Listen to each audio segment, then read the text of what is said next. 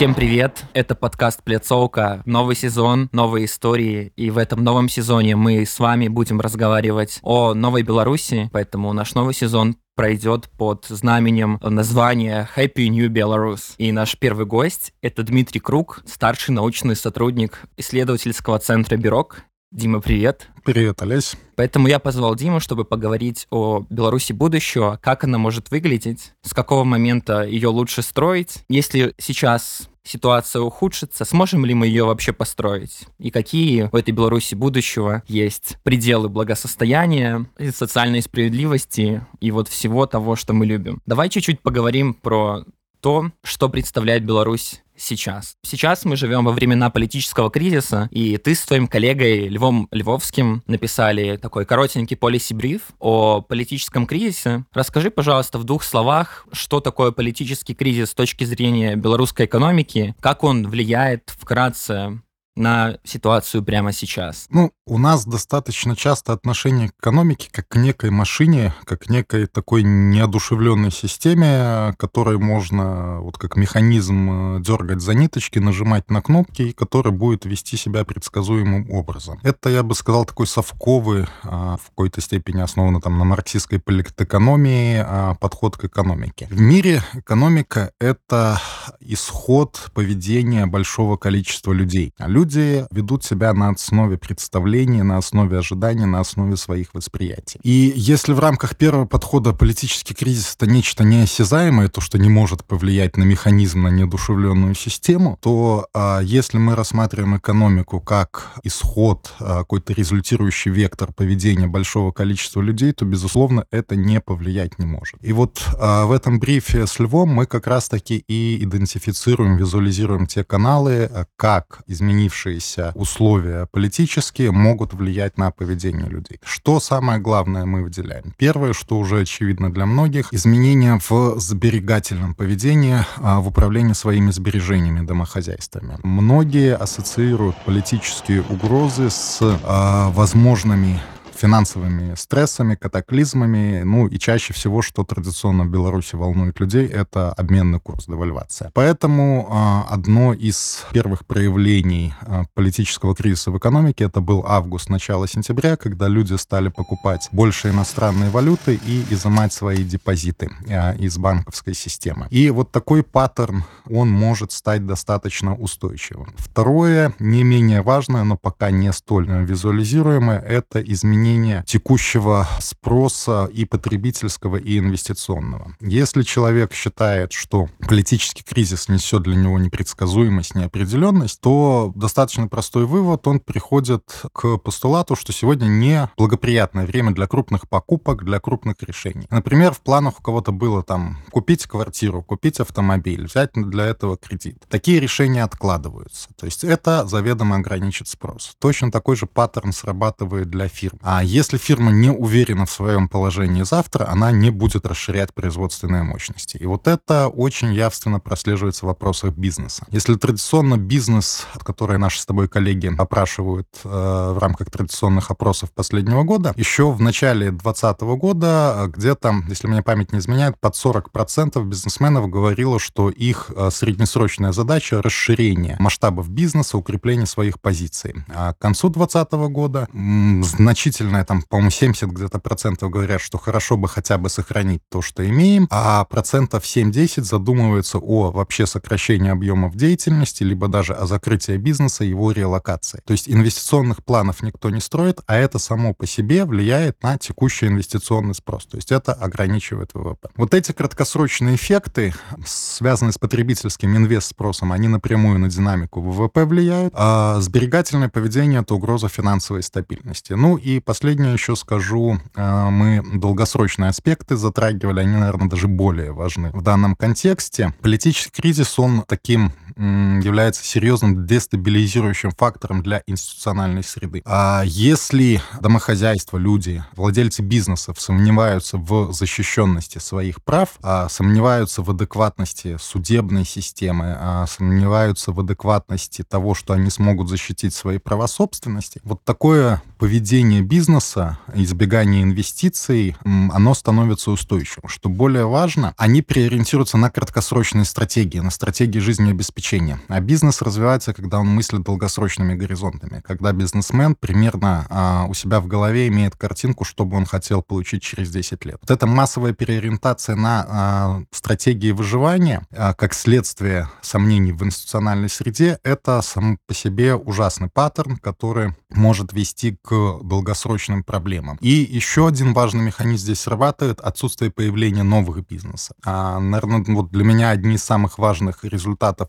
исследований в экономике там, первого десятилетия 21 века, где а, показано, а, что главный вклад в производительность, в рост экономики вносит именно новые фирмы, которые приходят с новыми идеями, с новыми технологиями. Они разрывают э, сложившиеся шаблоны, и они толкают экономику вперед. Вот фактически это эрозия институциональной среды, то, что у нас происходит, она тормозит появление новых бизнесов. И такого рода потери, их гораздо легче предотвратить, чем потом сражаться с их последствиями. То есть если какой-то молодой человек с обалденными идеями решит, что в Беларуси открывать бизнес опасно и откроет его, скажем, в Украине или в Польше, даже если ситуация изменится, абсолютно не факт, что он вернется со своим бизнесом, перенесет свой бизнес сюда. То есть вот эти потери, они во многом окажутся безвозвратны. И вот эта долгосрочная такая негативная перспектива, она, наверное, даже в первую очередь должна быть в фокусе. Она э, создает угрозу такого замкнутого пространства для развития, отсутствия перспектив развития и погружения экономики в долгосрочную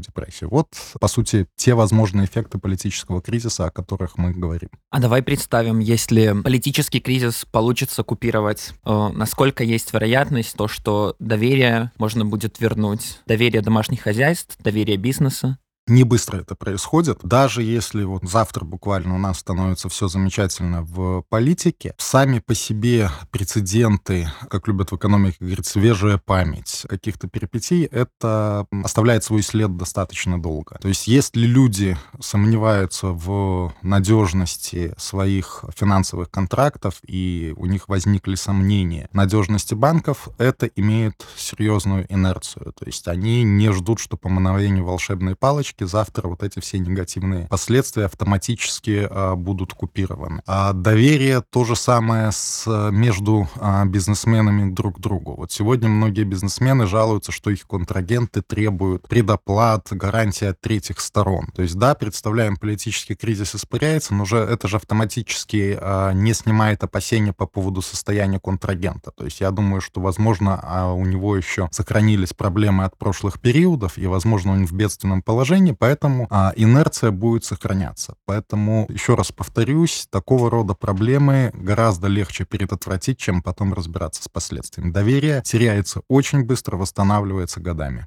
А как ты думаешь, осознают ли эти проблемы, именно эту проблему, нынешние экономические власти? Они очень неоднородны. Кто-то, да, осознает. Э, знаешь, я бы здесь даже э, более такой э, серьезный вызов наметил. Вот то, с чего я начал. У многих в головах, это, наверное, наша беда, не только наша беда, многих постсоветских стран, вот эта калька, э, шаблон марксистского подхода, что экономика — это какая-то неодушевленная система, где надо просчитать количество болтов, гаек, э, где надо грамотно распланировать, что куда, в какую отрасль поставить, а люди на нее никакого, их решения, представления никакого никакого влияния не оказывают. И вот это представление, восприятие экономики, оно по большому счету дает разные эффекты. Тот, кто ее воспринимает как неодушевленный механизм, тот считает, ну ничего страшного не происходит, что это какие-то там небылицы, это из сферы крикунов романтиков, которые говорят, что политический кризис на что-то повлияет. Кто понимает, как работает современная экономика, кто больше в теме современных подходов к экономике как науке, естественно, хорошо э, осознает эти опасения, решения. Ну, здесь вопрос, кто больше имеет влияние на принятие решений. Как мне кажется, те, кто понимают, ну, они в лучшем случае где-то во втором эшелоне принятия решения, а скорее даже от них сейчас отстранены.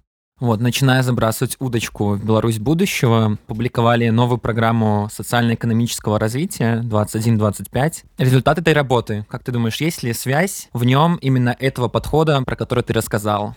Про подход, что где-то нужно туда гайки отправить, туда шурупы, и что это как будто неодушевленный, неживой организм. Есть и то, и другое. Ты знаешь, наверное, красной нитью все-таки вот такой э, основой этой программы остается вот этот концептуальный подход э, управления экономикой э, вот с технологической точки зрения. Там достаточно много уделено внимания тому, какие отрасли будут через пять лет сколько поставлять продукции, и вот это в парадигме Леонтьевской модели попытка там раскидать, кто сколько будет производить и сколько надо, чтобы произвела смежная отрасль, она продолжает работать. Но вместе с тем могу сказать, что определенные разделы, они там вполне здравые и как раз-таки фокусируются на стимулах, то есть э, то, что лежит в основе поведения. Но вот в этой части, э, знаешь, там многие даже фразы целые перекочевали из прошлой программы. То, что написано на бумаге, повторюсь, многие положения, они достаточно привлекательны, и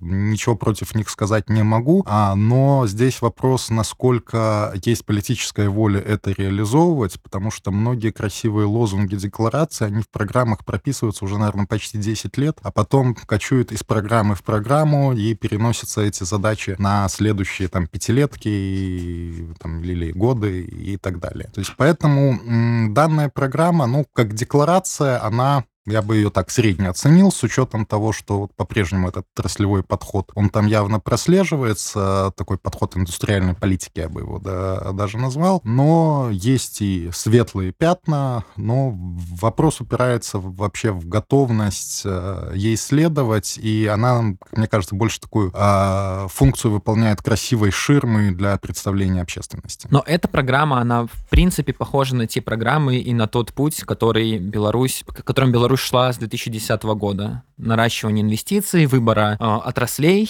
необходимых, куда нужно вкладывать деньги. Но тебе этот подход не нравится, и ты считаешь, что это неправильно. Ну, я здесь справедливости ради еще вот чуть э, в постановке вопроса. То есть там есть хорошие разделы про образование, про наращивание человеческого капитала. Вот эти разделы мне нравятся. Но вопрос, что они, э, вот поскольку превалирует логика инвестиций, и где государство выступает в роли такого прогрессора, который знает, куда надо направить инвестиции, сколько надо направить инвестиций, чтобы произвести то-то, она все красивые фразы про человеческий капитал, про развитие сферы образования, она затмевает, да. И вот в результате, скорее, мой диагноз нас мой вывод, что это будет запускать те механизмы, которые были и всегда, если мы останемся вот без каких-то изменений.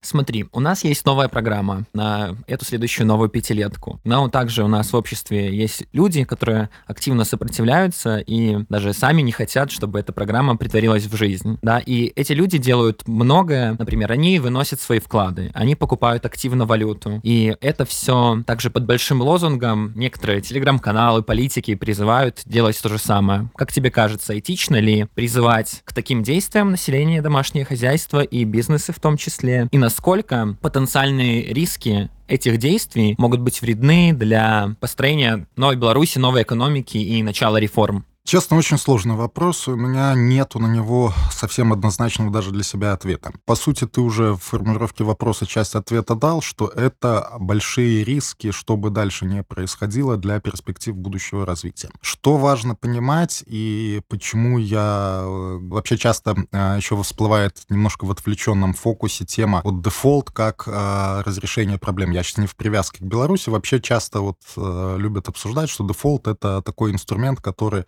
позволяет начать все с чистого листа, перезапустить экономику. А я бы здесь говорил о том, что финансовые стрессы, финансовые проблемы, в том числе там а, суверенные либо серьезные корпоративные дефолты, ну да, они позволяют э, в какой-то степени начать все с чистого листа, и здесь часто любят, например, той же России опыт приводить 98 -го года, вот после дефолта 98 -го года у них потом такой период ускоренного роста, даже еще до повышения цен на нефть э, начался. Но что важно понимать, финансовые стрессы, они потом несут огромный след для очень-очень долгого периода. Здесь такой классический пример приведу Аргентина. А в Аргентине, по сути, там, если я не ошибаюсь, 7 а, суверенных дефолтов а, было за сколько, с 50-х годов, и э, объявив дефолт однажды, ну, это как-то э, выращивается в культуру поведения на финансовом рынке, это имеет очень долгую память. И сознательно, подсознательно у держателей э, финансовых контрактов, у вкладчиков, у тех, кто владеет облигациями, у них в подсознании остается, что такое может произойти. И в этом случае финансовый рынок надолго может приобретать какие-то очертания игры в рулетку, что вот до определенного момента, пока все нормально, можем действовать э, более-менее вот э, в соответствии с моделями, как описывает их экономика, а ну в определенный момент нам надо спрыгивать. То есть э, я к тому, что э, если произойдет серьезный финансовый стресс, серьезная финансовая дестабилизация, последствия этого мы можем разгребать не один десяток лет. Это останется в памяти надолго.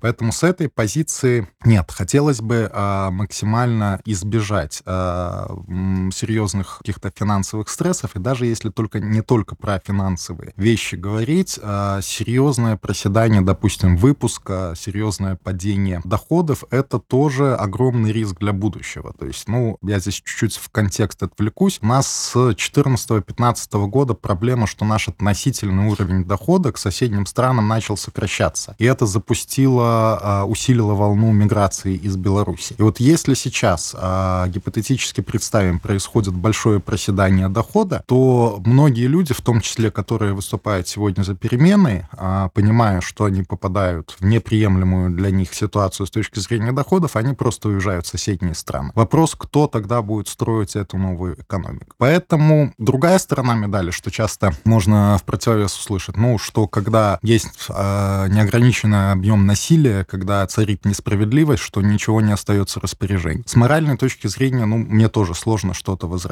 И вот э, с одной стороны, в результате ты понимаешь, что это огромные риски на долгие годы вперед, с другой стороны, сказать там тем людям, которых избивали, что вот они должны с этим смириться, ну, у меня тоже язык не поворачивается. Поэтому это скорее такой моральный выбор, и, повторюсь, вот я для себя однозначного ответа на этот вопрос дать не могу.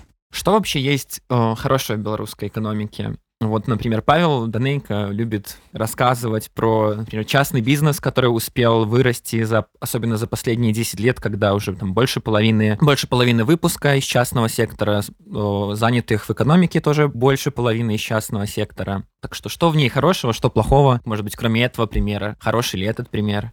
Ну, да, могу согласиться идеей с Павлом, но я чуть-чуть э, издалека начну. Очень часто нынешнее состояние белорусской экономики э, сравнивают с периодом 90-х годов, скажем, там Польши, Чехии. Некорректное сравнение. Если там были совсем плановые экономики, то сегодня мы э, в нашем случае имеем некий гибрид. То есть у нас, э, да, многие рыночные институты, они действуют не совсем адекватно бесплатно. Есть абсолютно порочащие практики, там, а, типа вот поддержки субсидирования предприятий, но в целом общая среда, она в большей степени рыночная. И а, в этой среде, да, появились акторы, появились субъекты, которые а, даже вот в этой среде научились создавать конкурентные продукты, научились выживать. И вот они составляют основу для будущих перспектив белорусской экономики. Вот здесь мы переходим как раз-таки к идее Павла, который любит говорить, что белорусский частный сектор, он очень а, потенциально силен, и я могу с ним согласиться. Ну, в чем мы чаще э, иногда с ним а, расходимся, там, полезны ли или не полезны барьеры для развития. Павел любит говорить, что вот такой бизнес у нас вызрел, а, вырос вопреки а, и выстрадал.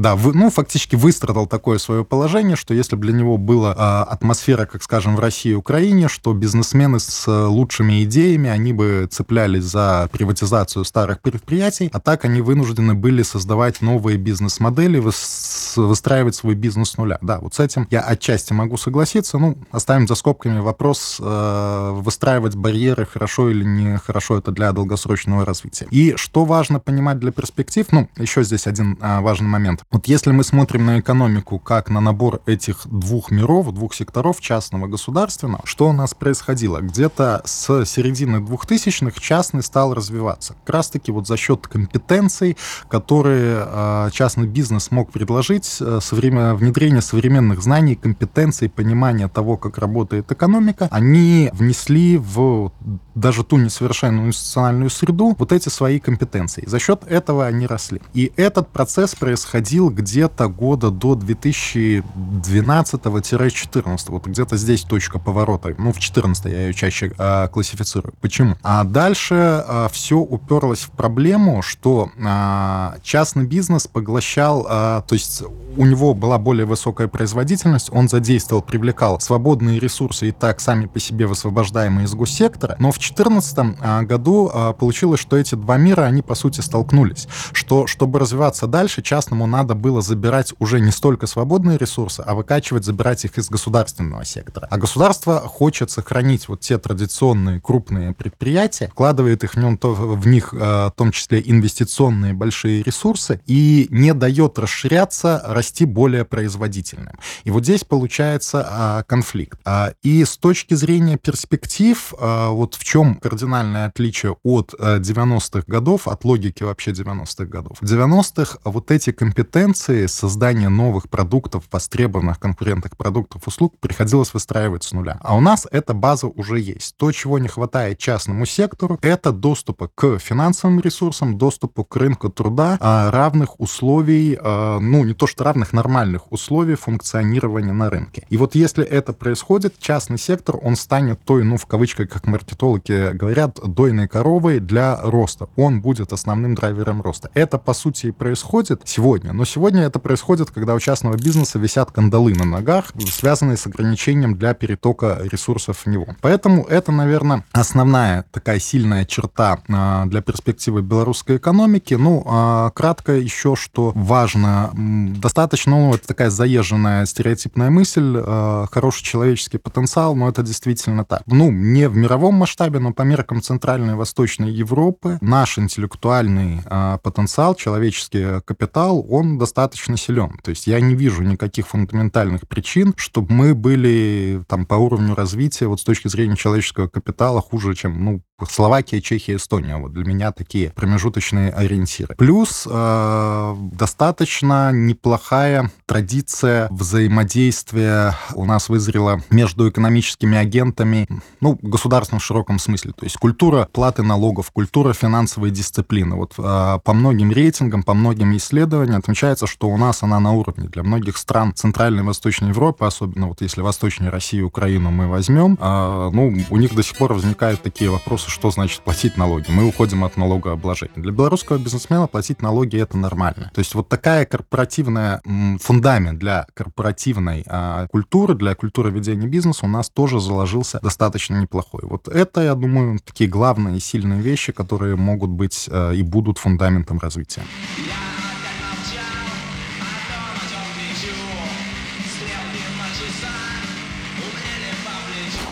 Дима, в своей презентации ты рассказал вроде бы о восьми потенциальных угрозах, которые будут э, влиять на базовый сценарий развития Беларуси в последующие годы, среди которых, например, политический кризис, кризис финансовой системы. Расскажи, э, что это за кризисы, и попробуй оценить вероятность наступления каждого из них. Можно даже, можно даже просто название и как бы вероятность. Два слова, чему это важно сегодня. А, вот состояние, в котором наша экономика сегодня находится, я использую уже где-то год термин системная уязвимость или системная хрупкость. То есть часто, когда там, прогнозируют э, вот, эконометрическими инструментами состояние какой-то экономики, вполне достаточно там либо дата-бейст моделей, э, либо там структурных моделей. Они подразумевают в эти модели, идеология этих моделей, в них заложено, так скажем, качественно однородное состояние среды. Но а, в экономиках случаются события, когда качественное функционирование экономики э, переходит в совсем другой режим. А что я имею в виду? То есть, например, если случаются серьезные финансовые стрессы, там, э, проблемы с э, исполнением финансовыми посредниками своих обязательств, если случаются неплатежи, то экономика начинает функционировать по-другому. Ну вот, э, наверное, самый яркий пример, который у нас до сих пор э, эксплуатируют, это вот 90-е годы практически во всех постсоветских экономиках, когда мы в какой-то кризисной реальности реальности существуем. И о чем я говорю, что сегодня многие противоречия, которые заложены в основы белорусской модели, они вылазят наружу. Очень часто в дискуссиях э, экономических чиновников прослеживается, что вот если мы дернем, то, ну, вот вылазит какая-то проблема, там, скажем, с долгами и э, с обремененностью долгами госсектора. И да, ее хотят решить. Но когда, если ее начать решать, то, получается, вылазит вопрос о том, что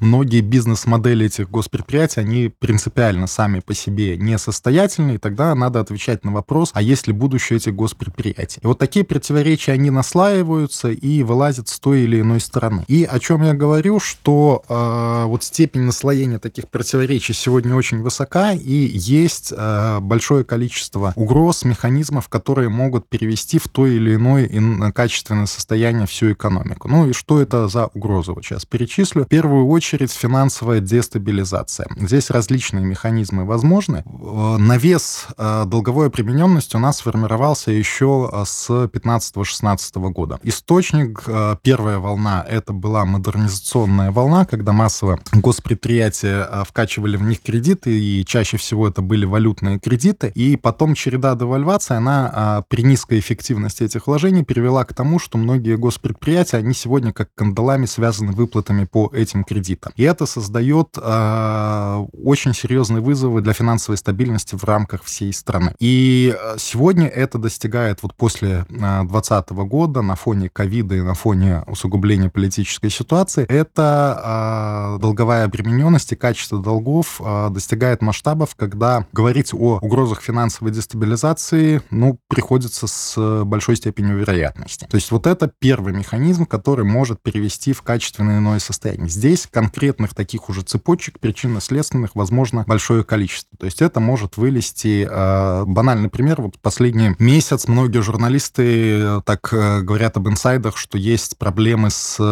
погашением обязательств на БМЗ. У них в конце февраля приходится достаточно крупный платеж по погашению облигаций пятилетних. Там, если мне память не изменяет, где-то 240 миллионов долларов. И вот здесь такая развилка получается. Чтобы они могли погасить эти обязательства, в них, возможно, надо влить новые средства, но источников сейчас, откуда влить новые средства, по сути, И вот это может э, вылиться в разных проявлениях, то есть если в них вольют средства, это может дать толчок инфляции и девальвации. Если в них не вольют средства, это будет проблема для банковской системы, это будет э, такой шок для всего финансового рынка. Вот это примеры, как может запуститься цепочка финансовой дестабилизации. Здесь далеко не только БМЗ в таком положении, то есть большое количество крупных госпредприятий, они в таком положении находятся. То есть номер один, самая главная угроза а, сегодня это угроза а, того или иного а, типа финансовой дестабилизации. Второе, о чем мы уже поговорили, политический кризис. Но мы его подробно разобрали. Это такая внешняя для экономики предпосылка, которая на нее влияет. Третье, отношения с Россией. Это отчасти можно тоже как продолжение политического кризиса, но ни для кого не секрет, что в России есть разный взгляд на отношения с Беларусью, и соблазн вмешаться в такую ситуацию, когда она неустойчива, я думаю, что Россия довольно велика, а инструментов для этого у них великое множество. И самый простой инструмент, как российские экономисты говорят, что Беларусь сейчас, сейчас взяли на, в России на короткий долговой поводок. Вот э, управление этим поводком, оно тоже может внести свою лепту в изменение ситуации. То есть если э, Россия там в определенный момент э, заявляет о том, что вот не дадим мы вам э, больше денег, либо если там какие-то новые эпизоды торговых войн э, возникнут, которые мы уже много проходили, это тоже качественно может э, менять ситуацию. Две вещи, которые из мировой экономики могут э, на нас повлиять, это какие-то я их называю постковидные шоки. Вообще сегодня в мире сложилось э, достаточно благостное ожидание того, что 2021 год будет такой очень хороший, восстановительный, что все экономики после обрушения в 2020 на фоне ковида, они практически все потери наверстают. Но вот задержки с вакцинированием, накопление в ряде случаев компаниями тоже чрезмерных долгов, они вселяют все больше сомнений, что все пройдет так гладко, и есть ряд авторитетных экономистов, которые говорят, что вообще мы можем попасть в вторую волну рецессии рецессии. И вот э, когда рецессия ожидаема, как это было на фоне ковида, и когда рецессия абсолютно непредвиденно происходит, это две разные истории. То есть вот такая рецессия из мировой экономики постковидная, это может быть серьезным шоком, особенно э, для нашей экономики, когда мы еще из ковидного шока не вышли. А второй момент в мире, который сегодня очень активно обсуждается, возможно, либо фондовый спад, фондовый шок, либо какого-то другого рода шок финансовый именно в финансовой системе. Тоже не секрет, что э, финансовые рынки сегодня, они по многим показателям перекачаны. Если мы посмотрим на фондовые индексы, они, по сути, сегодня отражают э, такие вот эти очень оптимистичные взгляды на будущее, ожидания от будущего. Если там посмотреть э, на коэффициенты price per earnings, они сегодня почти на исторических пиках, ну, по крайней мере, за последние 10 лет на исторических пиках находятся. И с учетом долгового обременения корпораций, это тоже может привести к э, шокам на фондовом рынке, то есть к обрушению каких-то из фондовых индексов. Ну вот, например, очень многие указывают на перекачанность хай-тека. Ну и три еще важных э, вещи, быстро их перечислю. Один механизм, который, наоборот, э, при оправдании может благом стать для белорусской экономики, ну, активно ведется в мире дискуссия о том, что курс доллара по отношению к другим мировым валютам, он в 2021 году имеет предпосылки для серьезного обесценения. Под серьезным имею в виду, ну вот называются там со ссылкой на ряд британских, американских экономистов, там диапазоны 15-30-35% они называют. То есть это, ну, не драматично, но это серьезно. Это, то есть это может тоже а, финансовую конъюнктуру изменить, но в нашем случае, если это будет происходить, отчасти это чуть-чуть происходит, то есть можно за последние там несколько месяцев а, видеть, что доллар чуть просел к другим валютам, ну, пока на 5-6%, там, может, чуть больше, а, но это, это вот это благом а, может оказаться. Наш долг будет дешеветь. Наш долг будет дешеветь, обремененность корпоративными валютными долгами, она снизится, и поле для маневра в обменном курсе, в долговом в управлении долгами, долгами оно расширится. Вот это, это антиугроза, можно сказать. Две последние вещи, но это скорее угроза. Одни, я думаю, более-менее понятны, про них много говорить не буду. Первое — это санкции, это тоже отчасти производная от политического кризиса. Пока принятые санкционные пакеты, я бы сказал, они скорее такой символический э, характер имеют и проблема, наверное, для отдельных бизнесменов, но риторика, которую используют, говорит о том, что санкции могут расширяться. Будет, не будет, сказать не возьмусь, но э, как угроза это может быть э, в фокусе и должно быть в фокусе внимания. Еще один механизм, что санкции могут прийти не против Беларуси, а мы можем пострадать от гипотетических санкций в отношении России. То есть это тоже сегодня э, в Штатах обсуждается как один из возможных паттернов, и Беларусь здесь тогда показательный. Ну, не то, что показательный, заденет серьезно, но вот косвенным механизмом. Ну и последнее, э,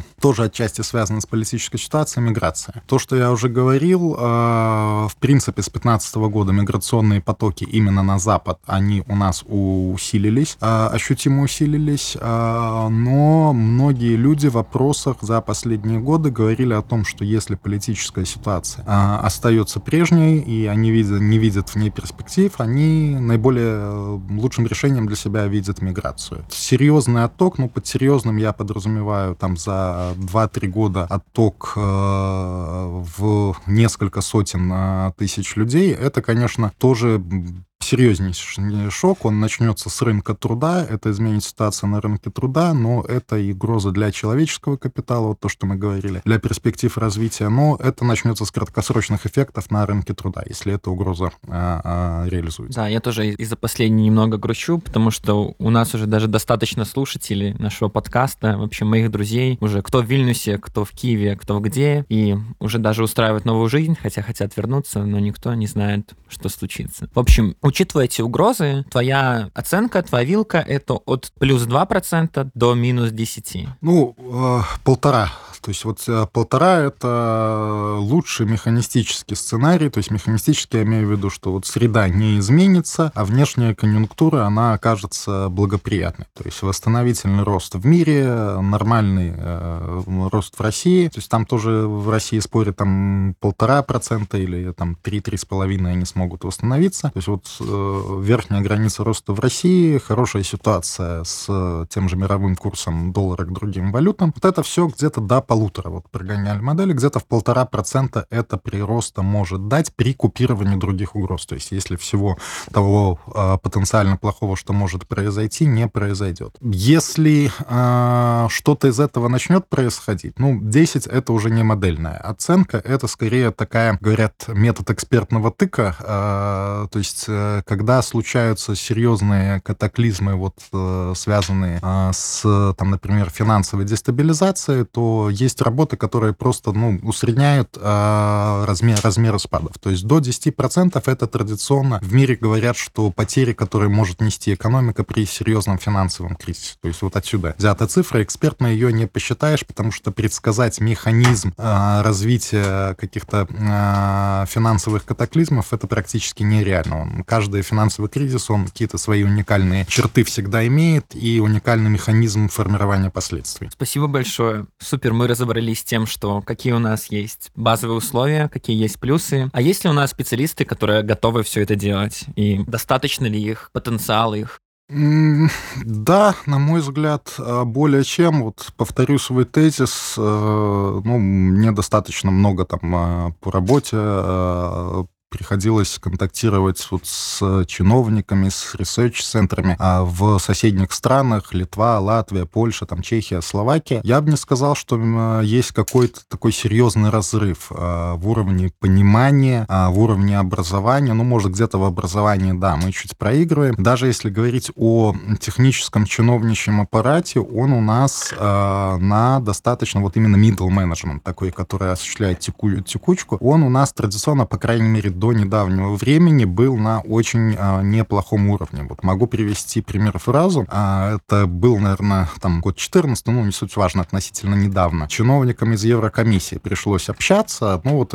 он мне а, говорил, он первый раз приехал в Беларусь, он мне говорил, ну, как бы я читал Беларусь, я ожидал очень такого реакционного чиновничьего корпуса, такого марксистского, витающего вот в этих леонтьевских моделях, иже с ними. Говорит, что я увидел, что значительная часть это современные современные люди, говорящие примерно на том же, ну, в той терминологии, а, на том же языке, на каком говорят там в Польше, Литве, Латвии. И а, с этой позиции, да, а, мне кажется, есть большое количество людей, сегодня не все далеко они в госорганах, но большое количество в бизнесе, в консалтинге, в research е, которые запустить процесс развития интеллектуально вполне могут и обладают необходимыми компетенциями. Я знаю, что ты читаешь лекции для студентов Бироке, но еще я знаю, что в ВВС города Жодина ты начал воспитывать новое поколение реформаторов и читал лекции об экономике э, своим сокамерникам. Расскажи, про что ты им рассказывал, были ли они уже подготовлены, либо ты их обучал с нуля, так сказать? Ну, я бы не назвал это лекциями, я, э, как шутку это называю, такой э,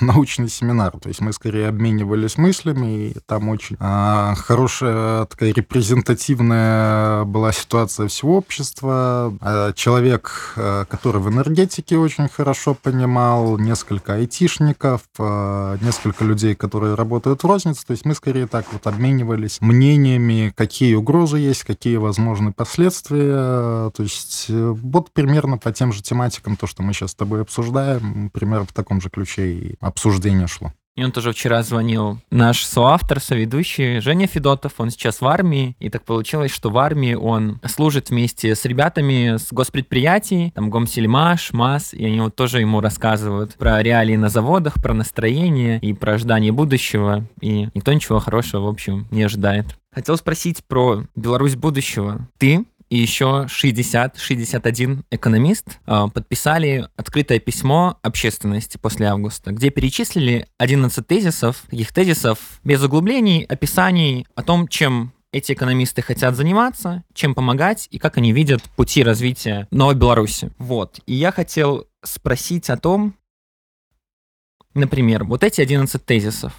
Да, какие из них вот самые, самые важные из них? Ну, на мой взгляд, они как раз-таки проранжированы. Вот там э, их можно смотреть по порядку. Ссылочку прикрепим. Э, да, первое, про что там э, идет речь, э, судебная система. Вот здесь возвращаясь к о том, о чем мы с тобой говорили вот буквально там 15 минут назад, про долгосрочные перспективы институциональной среды, и я бы это громко назвал верой в справедливость, в том числе в экономическую справедливость. Э, с этой позиции независимый суд, который воспринимают как справедливый и э, уверенный бизнес люди, что он справедливый, это самая важная экономическая реформа. Мне часто, когда я начинаю говорить о судах, мне начинают, ну, ты же вообще не в область экономики лезешь. Мне очень нравится фраза, я ее часто повторяю, Семена Дьянкова, который говорит, самые важные экономические реформы, они, на первый взгляд, вообще к экономике никакого отношения не имеют. Это действительно так, я двумя руками поддерживаю этот тезис. Судебная система а, в которую верят, которая а, представляет а, решение, которое в восприятии людей справедливы, это важнейший фундамент а, тех самых долгосрочных стратегий и для домохозяйств, и для бизнеса, которые уверены, что в случае чего они смогут защитить свои права. Вот именно поэтому мы начинаем с судебной системы. Кстати, если посмотреть на опросы бизнеса, это очень сильно волнует бизнес. Я вот здесь на свой опыт сошлюсь, там бизнес-семинар, семинаров от многих бизнесов даже и часто идут идеи, а они говорят, что давайте, там, насколько это позволяет законодательство, будем пытаться а, сделать а, какой-то коммерческий арбитраж, потому что вот эти сомнения в надежности а, судебной системы, ну, к большому сожалению, они сегодня проявляются очень часто. Вот именно поэтому с этого тезиса, это первый тезис в числе этих 11. Ну, наверное, второй, третий еще тогда затрону. А второй, то, что там сформулировано как выстраивание социальной инфраструктуры, а под социальной инфраструктурой понимается образование, здравоохранение, механизмы местного самоуправления в соответствии с, с предпочтениями белорусов. Тоже на первый взгляд. Причем тут экономика. Вот именно для того, чтобы люди могли вести свою экономическую деятельность, они должны быть в той среде, которую они считают комфортной, которая выстроена по их желаниям, по подобию их представлений, их идеалов. Без этого а, их экономические решения, они, ну, опять-таки, не будут устойчивы, в них не будет стратегии, в них не будет основательности. И э, именно поэтому вот базовые вещи э, в виде социальной инфраструктуры, они являются не меньше, не менее важным фунда, а, частью фундамента, чем судебная система. И да, для того, чтобы развивать экономику, то есть чтобы люди стремились создавать новые и воплощать новые идеи, в том числе там через бизнес, в том числе через свое экономическое поведение, для них должна быть создана среда. То есть они должны видеть, что эта среда а, может выстраиваться по их а, предпочтениям. Вот это второй момент. Ну и третий важнейший тезис, я его уже отчасти упоминал, отказ от роли государства как прогрессора. У нас это вот эта самая советская традиция. Государство свято уверено, что оно лучше остальных знает, как должна развиваться страна, куда надо вкладывать деньги, кто сколько должен должен выпускать и берет на себя вот эту роль а, вести нас к светлому будущему. То, о чем мы говорим, это, ну, этот принцип мог работать... А, ну, еще здесь сошлюсь, э, любимая для меня тема. В м, обосновании этого тезиса часто чиновники, и не только чиновники, вот люди с таким типом мышления любят ссылаться на опыт азиатских стран, а, там тех же самых азиатских тигров 70-х, э, 80-х годов, и говорят, что там же железной рукой привели азиатские государства к э, счастью. Этот механизм, даже если он и мог работать, а, он мог работать в абсолютно других условиях. Что важного было в этих азиатских странах? Что было огромное количество а, людей, которые были заняты в экономической деятельности другой эпохи, в сельском хозяйстве, которое было очень низкопроизводительное. И вот этой железной рукой их просто перекинули в другое поколение экономической активности, которое этой железной рукой построили. Это было скорее похоже на наше время после 45 45-го. Да, да, то же самое делал Сталин. То же самое, это вот та же самая сталинская индустриализация, которая, да, она дала рывок СССР, но вот когда страна находится вот в таком разбежки по производительности секторов, вот здесь эти диктаторские методы могут работать. Когда, как мы обсудили, у нас э, экономика не в 90-х, то есть у нас э, есть сектора и разрыв даже вот э, госсектором, о котором я говорю, низкоэффективный, это не, не такой поколенческий разрыв, не принципиальный разрыв. Вот этим простым перекидыванием людей из деревни в город проблем не решить. Вторая важная вещь, э, очень важная вещь, что почему в азиатских странах вот такой подход сверху э, работал, что э, рынки были закрыты. А я имею в виду для миграции. То есть люди не могли перемещаться между странами. То есть вот это давало возможности перекидывать вот так рабочую силу и э, технологии э, руками государства внедрять в страну. Когда экономика у нас открытая, когда люди могут свободно передвигаться, когда у нас технологии могут проникать в страну не только через государство, это становится абсолютно бессмысленно. Вот поэтому избавление, прежде всего, в мозгу, что государство, на нем лежит функция такого прогрессора, который должен вести направляющие, как КПСС, рукой нас к светлому будущему, вот это крайне важная вещь. Прогресс и э, развитие э, зависят прежде всего от людей, э, от их идей, не только от бизнесменов, а в том числе от каждого человека, занятого в э, экономике, в том числе наемного работника. Вот если мы э, отказываемся от этого возложения ответственности на будущее за государство, за а, движение к прогрессу, мы получаем принципиально другой функционирующий механизм экономики. То есть это три главных концептуальных тезиса. А, ну, в этих 11 тезисах, а, понимаешь, согласовать между 60 человеками 11 э, главных тезисов, я могу сказать, что это очень много времени заняло, потому что, ну, вот это такой компромисс. Вот, ну, мое, мое личное ранжирование это отражает. То есть я считаю, вот те тезисы, которые получились под номером 1, 2, 3, они действительно самые важные. Но за все всех 60 я сказать не могу, потому что, повторюсь, там, если бы мы вписали вот все, ну, во-первых, не подписалось бы 60 человек, потому что, ну, вот где два экономиста, там 5 мнений может быть. Э,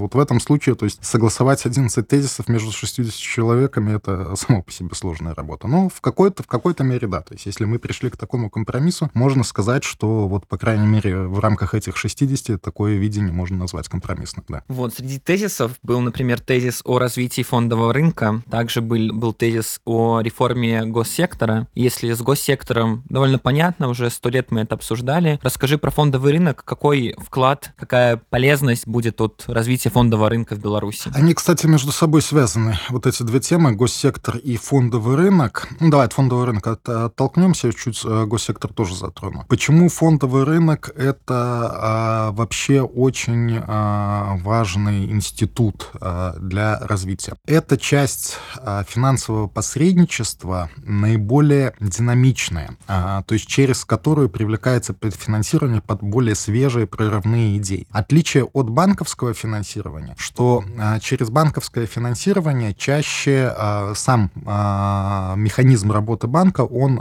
построен таким образом, что, ну, все понимают, банк привлекает деньги вкладчиков, и вне зависимости от того, будут отдавать ему кредиты, не будут, он должен отдать средства вкладчикам. И для этого банк еще резервирует собственный капитал. Поэтому, формируя кредитный портфель, банк естественно, ограничивает свои риски. Он помнит, что он должен а, рассчитаться с вкладчиками, и он рискует в том числе а, своими деньгами. Поэтому, ну, и понимая а, и имея большой опыт а, банковских кризисов в 20 веке, такая общая практика в мире, что еще риски дополнительно ограничиваются регулятором, банковские риски. А, соответственно, банковский сегмент — это скорее такой низкорисковый сегмент. Ну вот в курсах финансовой грамотности популярный тезис, что если ты хочешь не волноваться за сохранность своих денег, ты их кладешь в банк. А вот если ты готов рискнуть, ты их несешь на фондовый рынок. На фондовом рынке тебе никто не обещает, что твои средства будут сохранны, ты принимаешь на себя риск. То есть Э, ты можешь э, как заработать существенно, ну, э, в банковском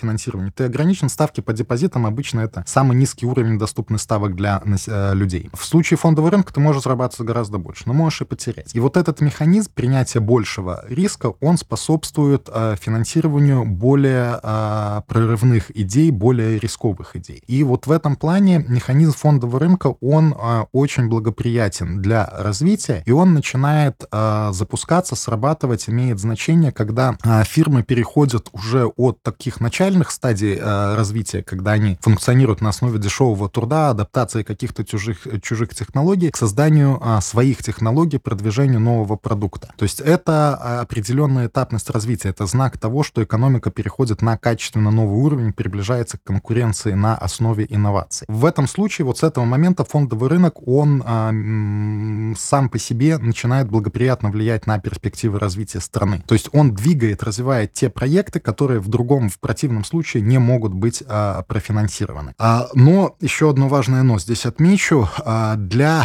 а, не столь больших стран а, перспективы фонда, ну, вот как Беларусь, то есть, ну, мы не, я не люблю, когда нас малой страной называют, мы средняя страна, мы далеко не малая страна, но даже в средних странах не всегда фондовый рынок, он а, такой большой, и плюс стадия развития у нас, да, есть компании, которые уже приближаются к конкуренции на основе инноваций, но она, мы в целом усредненно пока еще а, далеки. То есть в перспективе фондовый рынок, да, у нас может э, развиваться. Что произойдет это мгновенно и быстро, не факт. Но этот процесс можно стимулировать и можно создавать э, подпорку, поскольку мы понимаем его перспективы. И вот здесь возникает как раз-таки пересечение с госсектором. Вопрос, то есть, если мы поняли, зачем нам нужен фондовый рынок, дальше второй вопрос, и что в Беларуси, там, например, в отличие от Словакии, мы потенциально покрупнее. А Словакия, вот интересный факт, что в Словакии фондового рынка практически нету, хоть словацкая экономика тоже, ну, поменьше по населению они, а по размеру потенциально мы плюс-минус э, сопоставимы, но вот в Словакии фондовый рынок практически э, не развился. Беларусь считает, что фондовый рынок, он не займет э, такой же доли э, финансового посредничества, как в Штатах, но определенный сегмент он может забрать. Т тогда возникает вопрос, как его развивать. Вот здесь, кстати, очень э, в наших слабостях можно поискать сильные стороны. Вот эти госкомпании, о которых мы говорим, что сегодня э, ключевой вопрос, э, как э, гос... Э, дать частному сектору развиваться, что для этого надо поддерживать, перестать искусственно поддерживать госкомпании, не то, что их всех надо скопом убить, какие-то из них выживут. И вот здесь э, как раз-таки э, возможен такой благоприятный круг, что выставив пакеты акций этих компаний на фондовый рынок, мы дадим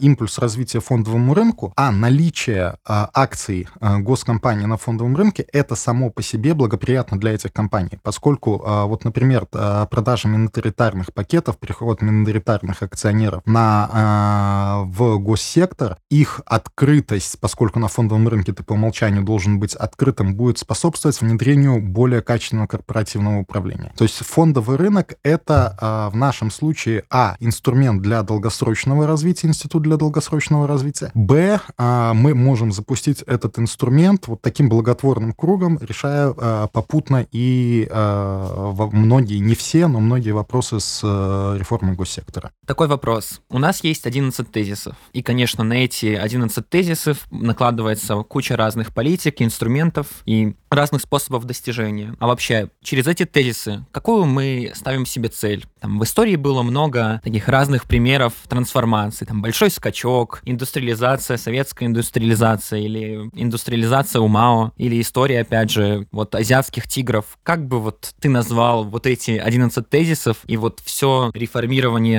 экономики Беларуси? Это может быть э, либерализация или как любят говорить наши чиновники, раскрепощение. Как называть этот план? Или, может быть, это план догнать Польшу, как часто любят сравнивать именно Польшу и Беларусь? Может быть, есть у тебя какая-то вот... А, смотри, если пользоваться какими-то количественными ориентирами, а, на что мы можем претендовать, я бы так а, поставил вопрос. Вот я уже чуть-чуть так косвенно затронул. Я не вижу ни одной причины, почему уровень дохода в Беларуси и качество жизни должно быть хуже, чем в Польше, Словакии, Литве, Латвии. То есть выйти ну, естественно, это не делается за один день, а при хорошем развитии событий это на это лет 15 понадобится. Это, ну, это, это хороший сценарий, 15 лет. Ну, кстати, что я как такую воодушевляющую вещь люблю говорить, вот жить э, в такие 15 лет всегда очень интересно. Это правда. Когда на твоих глазах все меняется, строится все новое, это драйв, динамика, которая вот про это, про это потом ощущение, атмосферу пишут книги, э, слагают пьесы и так далее. То есть это количественно. А сам механизм, понимаешь, вот такие какие-то четкие осязаемые количественные краткосрочные цели, они, а, наверное, больше присущи для плановой экономики. Мне здесь гораздо больше по душе такой э, призыв Поппера, что вперед не в неизвестность. То есть мы наверняка не знаем целей, которых мы достигнем, но самые лучшие цели достигаются, когда ты вот движешься к этим пока... А, то есть ты создаешь механизм, ты создаешь а, краткосрочные цели, которые тебя интересуют, а тем самым ты раздвигаешь границы для себя будущего и достигаешь того, что ты сегодня даже о чем помыслить не можешь. Поэтому вот как такой идеологический курс, я бы сказал, вперед в неизвестность. То есть мы не знаем, какие вершины мы сможем покорить. Но таким способом я уверен, что мы как раз-таки вот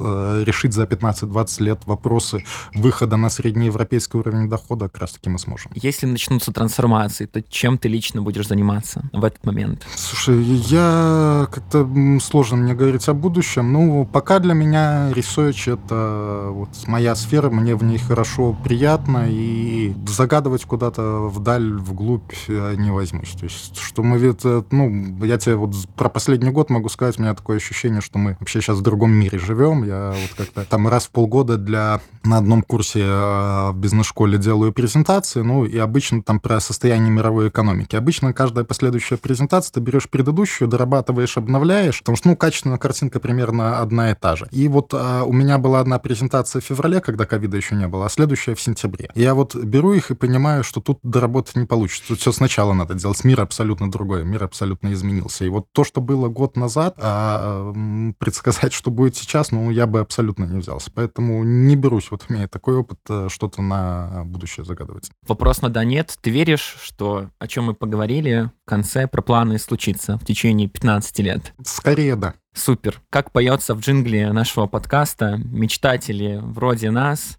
им не нужны, но я думаю, в этом сезоне как раз эти мечтатели нужны как никогда. Спасибо, что были с нами. Это был подкаст Плецовка. С вами был Олесь и Дима, Дмитрий Круг. Спасибо, что пришел. Спасибо за приглашение, Все, всем пока. Спасибо, счастливо.